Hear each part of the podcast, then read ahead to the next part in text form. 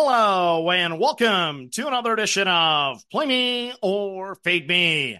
And thank you for joining us as always. And that's a winner. Yes, a winning day on Thursday. And if you're happy and you know it, clap your hands. And I'm a happy camper today. My NBA prop bets won for the 12th consecutive day. I went 5 and 1 on that card, and I have a winning day in college basketball. So let's recap the winning card for you. My handicap goes 6 and 1. My lone loser well, it was against my team, the Minnesota Golden Gophers. I had the Ohio State plus the three and a half. Minnesota gets the job done again. As a fan, I'm a happy camper, but that bet cost me a perfect 7 0 in college basketball. Let's go through the winners now. I cash in the Black Bears of Maine minus the four and a half. It was a sweaty one against UMBC. Low, low scoring first half, but in the second half, they found just enough offense to cover the number and cash the ticket. I cash on Hofstra minus the three and a half. They get revenge against Drexel and cover the number. I cash on FAU. The Owls of Florida Atlantic get the job done against SMU minus the six and a half. We cash that one not once, but twice. Thank you for the votes and thank you for the winner on Twitter. I cash on Seattle minus the five and a half. They get revenge against Stephen F. Austin. Nice, easy double digit victory there. I cash in the North Dakota State Bison plus the one and a half at home against St. Thomas. They get revenge. They coast to the easy double digit victory. And then the surprise of all surprises I have Arizona State plus the two and a half.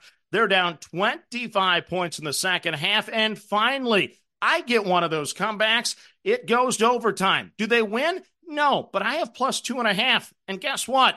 They lose by two and I get to cash by the half a point. That's when it's going your way. I win a game in overtime. How about that? My coin flips go one and one. I had the Celtics and the Bulls under the 225. That didn't work out for me. I had the Rangers and the Devils in the NHL under the six and a half. I get to cash that ticket. So that's the past. We'll get to the card for Friday in just a moment, but let's lead off with your trivia question. Who are the three programs with the most consecutive NCAA tournament appearances? I'll have the answer in just a moment. Then let's do a quick shout out here. Banner 18AZ, thank you for the five star review on Apple. I always greatly appreciate those, and thank you for listening to the show. So now let's get to the card for Friday, and we start in the Ivy League. It's Cornell minus the one and a half against Yale. So it's the rematch tonight in Ithaca. Eight and one against eight and one of the Ivy. It's a heavyweight battle. Yale won the first meeting, 80 to 78. The Big Red of Cornell are 19 and 4 on the season. They have the number 2 offense and the number 3 defense in the league. Undefeated at home, conference home wins have been by 12 over Columbia, 17 over Penn, 15 over Princeton, 13 over Harvard, and 9 over Dartmouth. I'm not an Ivy League smart guy, but that sounds impressive to me. Yale, on the other hand, is 7 and 7 on the year. They're number one on offense, number one on defense. The Bulldogs are coming in off of a loss on Saturday by 11 at Princeton. Yale is 8 and 5 on the road this season, but I'm going to take the home team in a revenge spot. So give me the big red, Cornell, minus the one and a half at home over Yale. Next up on the card, we head to the Mountain West. It's Nevada minus the nine and a half at San Jose State. So if you follow me on Twitter, you know I have a, a Nevada fan named Tyler that's always giving me grief for betting against the Wolfpack. Well, I'm finally going to quiet the critic and support Nevada tonight. The Wolfpack are 21 and 6 on the season. They're 8 and 5 in the Mountain West. They've won their last two road games at Utah State and at UNLV. They beat San Jose State by 30 in the first meeting. The Wolfpack ranked fifth on both ends of the floor. Winning by double digits on the road in conference isn't easy, but the Wolfpack have done it twice already this season at Fresno State and at Utah State. Meanwhile, on the other side, Tim Miles wants a mulligan at San Jose State. It's been a tough year. 9 and 18 on the season, 2 and 12 in the conference. Their only conference wins have been over Air Force. Seven of their last eight losses have been by double digits in conference. The Spartans rank 11th on offense, 10th on defense. I don't like laying numbers like this. I hope Nevada doesn't get caught looking ahead to Colorado State on Tuesday. but I think the odds are better that they will be locked in so they can run it up and leave no doubt tonight. Give me the Wolfpack of Nevada, minus the nine and a half on the road at San Jose State. Next up on the card, we go to the horizon. It's Green Bay, minus the two and a half against Purdue Fort Wayne. So I can't pass up this game after watching the Green or the Green Bay coaching staff reenact the movie Major League. That was good. I watched it probably 10 times and couldn't stop laughing. We may not know who you guys are, but you do have a chance to claim the horizon this year after going 3 and 29 last season. The Phoenix have been sitting around since Valentine's Day when they lost the top spot in the league by losing by one at home against Northern Kentucky. Purdue Fort Wayne won the first meeting by four back in November. No disrespect to the Mastodons of Purdue Fort Wayne, but to steal a partial line from another one of my favorite movies, it would take the Indiana National Guard to stop this team tonight. I expect the Phoenix to be firing on all pistons this evening. So give me the home team. Give me the Phoenix of Green Bay minus the two and a half over Purdue Fort Wayne. Next up on the card, we stay in the horizon. It's Milwaukee plus the three and a half against Youngstown State. So a little surprised with the number tonight. Milwaukee has a nice back to back wins against Cleveland State on the road and Northern Kentucky at home. The Panthers are now 9 and 7 in the league, 14 and 13 overall. They lost in overtime a couple weeks back at Youngstown. The Penguins of Youngstown are 19 and 9 on the season, 11 and 6 in the horizon. They're the second best team on both ends of the floor. Good balanced ball club. But they're just 1 and 4 on the road against teams 500 or better in the conference.